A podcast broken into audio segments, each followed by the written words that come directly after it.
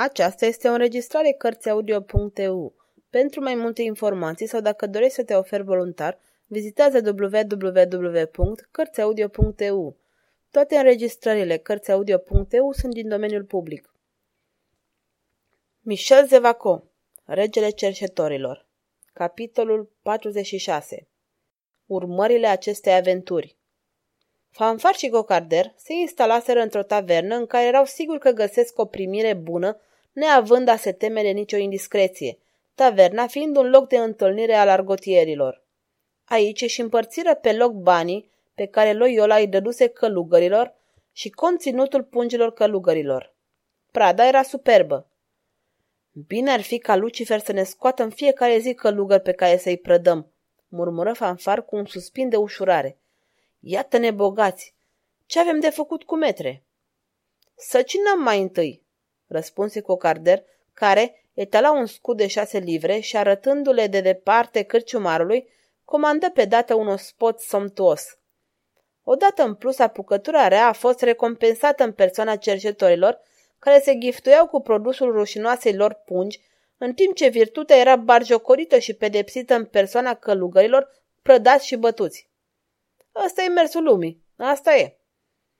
După copiosul dejun care îi despăgubea în sfârșit după postul îndelungat la care îi condamnase o fatalitate necruțătoare, cei doi pungași se priviră cu un surâs de beatitudine care părea să fie rezervat, dacă ar fi existat justiție în locul acela, oamenilor cinstiți, cărora conștiința și legea nu le reproșează nimic sau aproape nimic. Cine naiba ar fi presupus vreodată că onorabilii călugări erau atât de bogați? Spuse fanfar care despunea de spirit de observație. Sunt de părere, răspunse Cocarder, că omul negru este amestecat întrucâtva în toată treaba asta cu bogăția. Omul negru?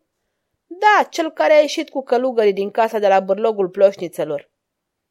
Aha, ar putea fi vreun senior bogat care s-ar folosi de fratele Lubin și fratele Tibo. Cocarde scutură din cap. Îl cred mai degrabă om al bisericii. Bine, dar la ce ar putea fi de folos asemenea imbecili? Dacă ar fi vorba de noi, aș mai zice.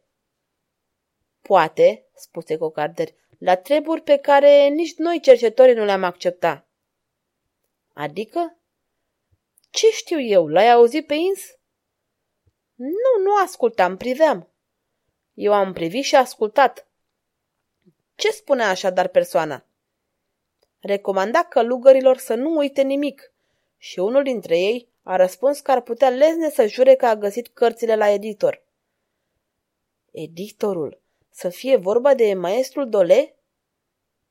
Cât se poate de bine. În orice caz, trebuie să-i dăm de știre lui Lanthene despre conversația asta. Știi cât de mult este atașat de editor? Cât e de disperat de când cu arestarea maestrului Dole? Și acesta nu cumva este acuzat, se zice, de a fi tipărit cărți interzise? Ce poate însemna asta cărți interzise? Asta nu ne privește. Ceea ce ne interesează este fericirea și nefericirea celor care și-au riscat viața pentru noi.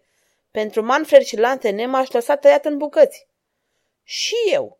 Ori călugărul a vorbit de un editor de cărți. Dar m-aș mira să nu fie vorba de maestrul Dole. Haide imediat să-i povestim totul lui Lanthene.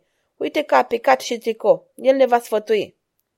Într-adevăr, în clipa aceea, regele argotului își făcu apariția în cărciumă, făcând tuturor un semn amical. Trico!" strigă fanfar. Vino să bei cu noi!"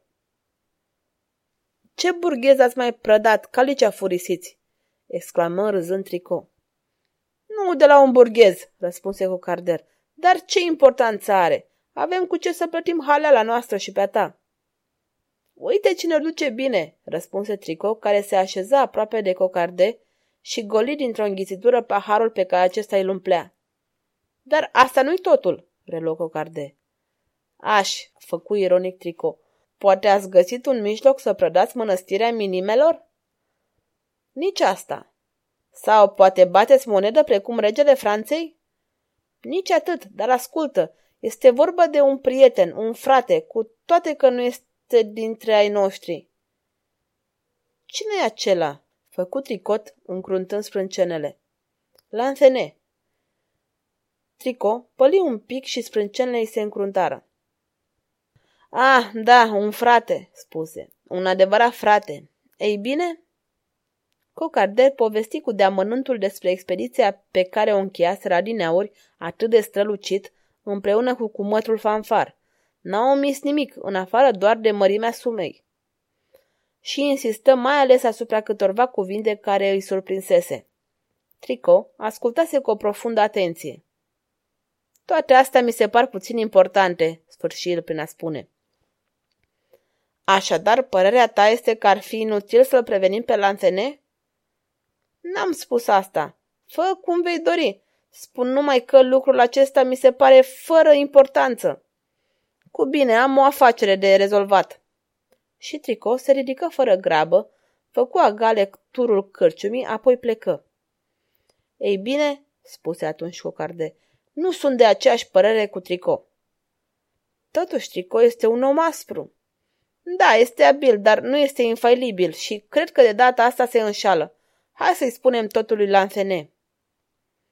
Am văzut cum Ignaz de Loyola s-a îndreptat după ce a ieșit din bârlogul plioșnițelor spre partea opusă celei spre care o luaseră frații Tibo și Lubin, mai precis, o apucase pe drumul universității. Dar de îndată, cotind-o la dreapta, coborâ din nou către Sena și înaintă către Petit Châtelet. Loyola mergea gale cu capul plecat. Medita.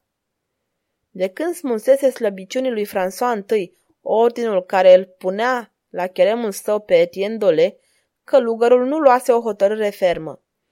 Doar în ziua aceasta s-a dus la consigerii și îl prevenise pe jupânul Gilles Lemaiu că va face o vizită a doua zi prizonierului. În același timp, arătase ordinul semnat de rege.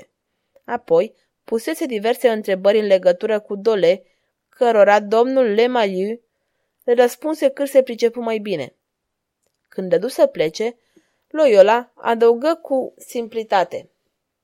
Pentru vizita pe care am să o fac, ar fi bine ca prizonierul să fie plasat într-o temniță acceptabilă.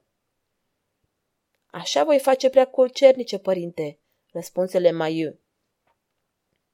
Loyola ezitase un moment, apoi spusese. Voi fi poate însoțit de cineva. Singur sau însoțit, preacucernicia voastră va fi binevenită. Fiindcă veni vorba, există o cameră de interogatoriu la consigerii?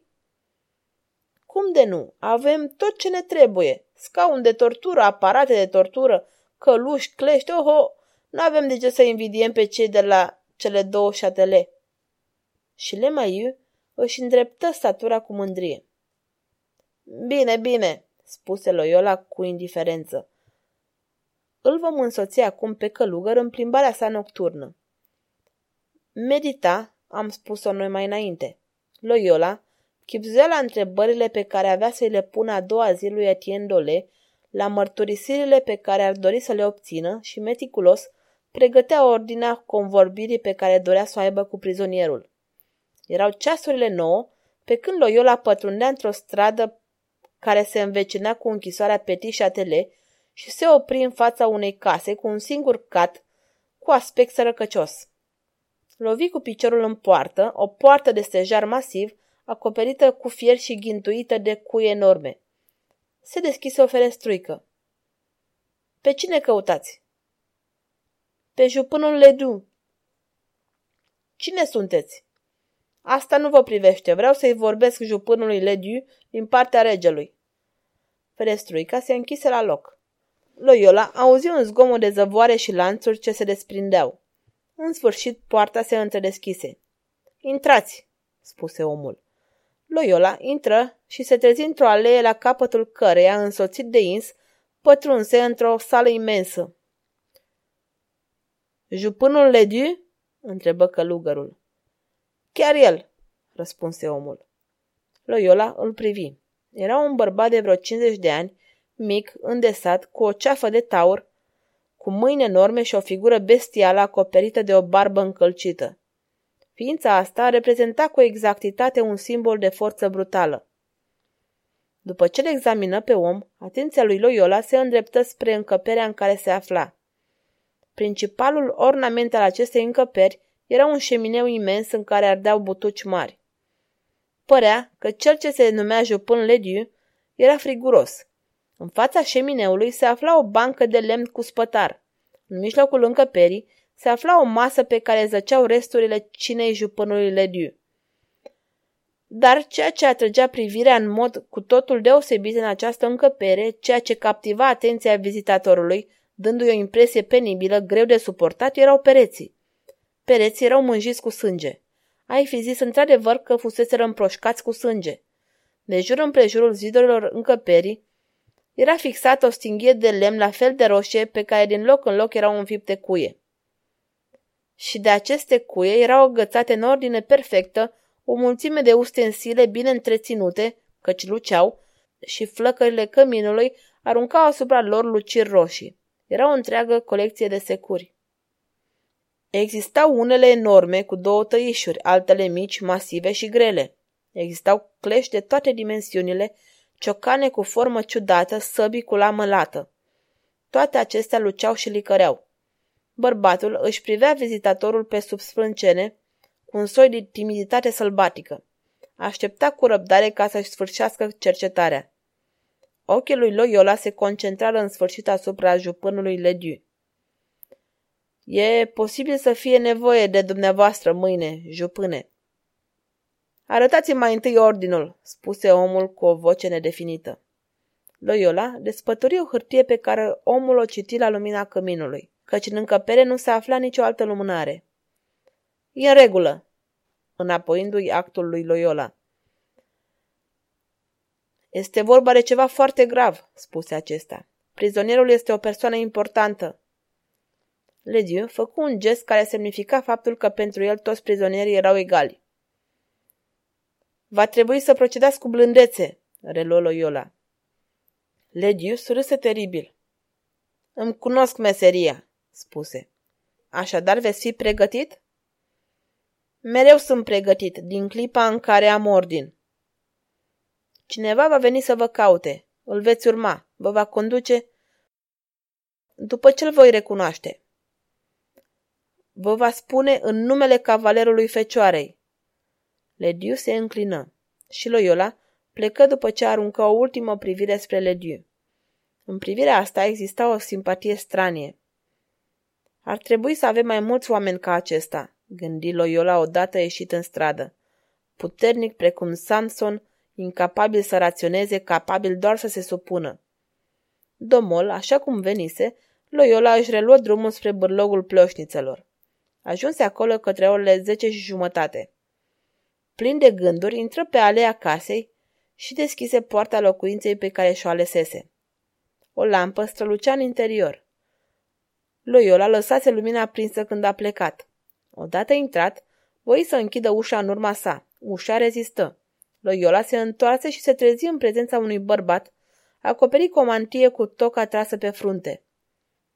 Loyola era de o vitejie temerară. Ce doriți?" întrebă cu răceală. Să vă vorbesc, domnule de Loyola, răspunse necunoscutul. Cine sunteți? Fiul lui Etienne Dole,